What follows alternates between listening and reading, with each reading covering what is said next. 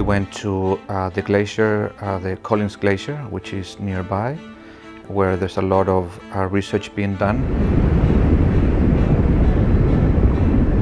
And we arrived on the Zodiac boat, and I saw the um, big cascades of water. I had a bit of a, an emotional moment there because uh, I felt really confronted not with a notion of climate change that is somehow deferred into the future.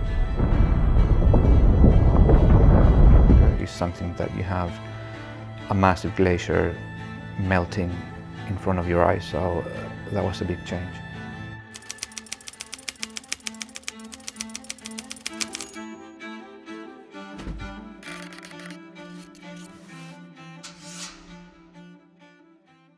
Uh, the title of this project is called Antarctic Cities and the Global Commons Rethinking the Gateways. It's an Australia Research Council linkage project that runs from 2017 to 2020 and it's a big, huge project involving five cities in three countries.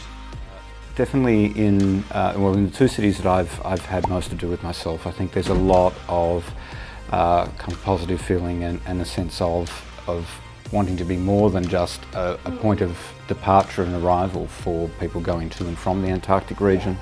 That the kind of key term of our project around custodianship and sort of a, a notion of taking care of the Antarctic is really important to them, yeah. and they feel a, a particular connection which for those of us in more remote cities like Sydney don't necessarily feel, even though we're aware of the critical role the Antarctic plays in mm -hmm. global issues like climate change.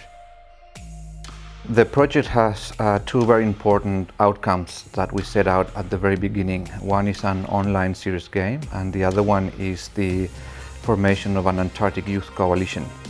Uh, it was a process of selection, uh, competitive selection, and these were five people. There were four uh, young women and one young man uh, that came with us uh, as rep representatives.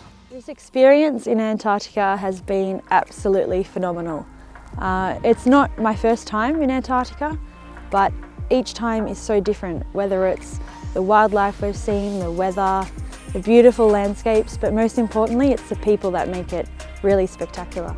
Es difícil describir lo que siento desde el momento que miré por la ventana del avión, que terminábamos de cruzar el Drake y aparecían los glaciares. Eh, es una sensación indescriptible. Coming together to form the coalition is important because we cannot wait around for adults to make decisions for us. We need to come together as a youth and um, kind of make an army for the protection of our continent, of our wide continent. La red de jóvenes eh, es importante para mantener a la Antártica no solo eh, mantenerla viva acá, sino para que el mundo conozca que este lugar es muy importante, que está sufriendo eh, daños por el calentamiento global. I think the the cool thing is that there's an infinite possibility of futures for Antarctica and those futures are ultimately decided by us. There's no one here that can determine the future of Antarctica. Antarctica is uninhabited by people essentially, but us in our own cities can decide the future by how we act in our everyday lives.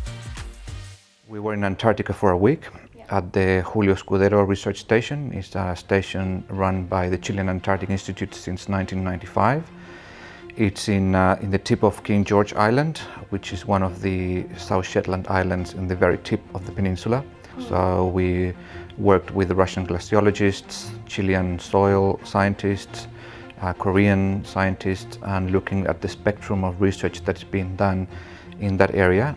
And the third part was to work on the outline of the mission, vision and strategic objectives of launching an Antarctic Youth Coalition, which was the big purpose of that trip. Uh, so we came out with uh, invigorated and inspired uh, of working together. There's, there's been a lot of media coverage about um, what is actually the first coalition of this sort. I think this project was very ambitious because it tried to do a lot of things. One is to develop tools for the city councils to adopt in ways of understanding and measuring their connection to the Antarctic and, and maybe to shape how they build their urban futures in relation to the Antarctic. So we did a few surveys as well as uh, uh, attempted to build a, an index and run some sustainability profiles for uh, some of the cities. So the game was uh, one part, as Juan's already mentioned, it's one part of what the project was looking to do, uh, looking to develop. And uh, it has a sort of interesting role because on the one hand it was designed to function as something like a research method, something similar to a survey or an interview that we would use to actually get uh, some research data for the project, looking at the kinds of choices, for instance, people might make within the game about particular decisions or, or challenges, and use that data as something we would write up in a, in a conventional kind of uh, sort of research context.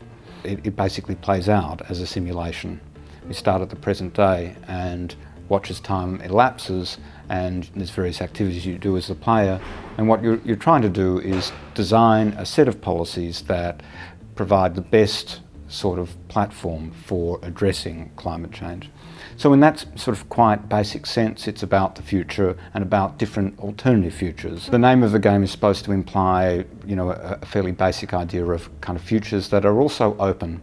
The project uh, has a range of different partners. First, university partners. So the most important is the University of Tasmania, also the Univers University of Canterbury and the University of Magallanes, but also industry and government partners.